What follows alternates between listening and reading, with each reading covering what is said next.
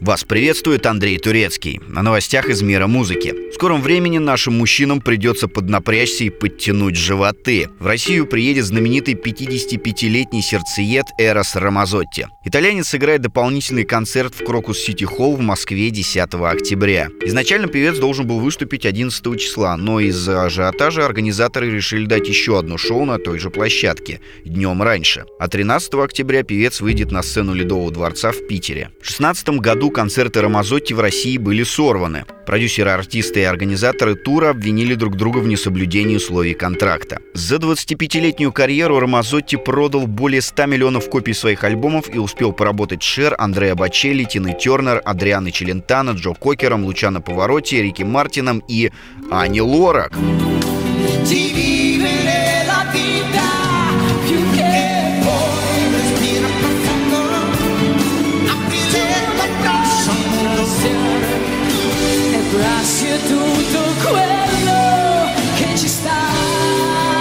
В Москве не стали отменять концерты Пласида Доминго. Выступление испанского тенора состоятся, как и планировалось, 17 октября.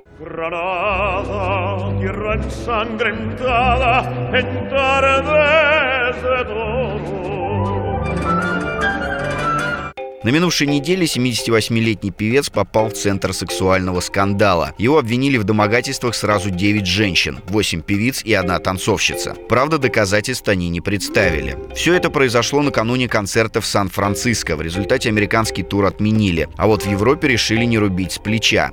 Выступления в Зальцбурге, Милане, Лондоне, Цюрихе и Женеве пройдут по расписанию, как и московское шоу. За Доминго заступились наши артисты. Так Лев Лещенко сказал, что все произошедшее абсурд абсурд. А Юрий Лоза, без мнения которого не обходится ни одно событие в околомузыкальном мире, назвал женщин, пожаловавшихся на Доминго, дамочками и пришел к выводу, что маразм крепчает.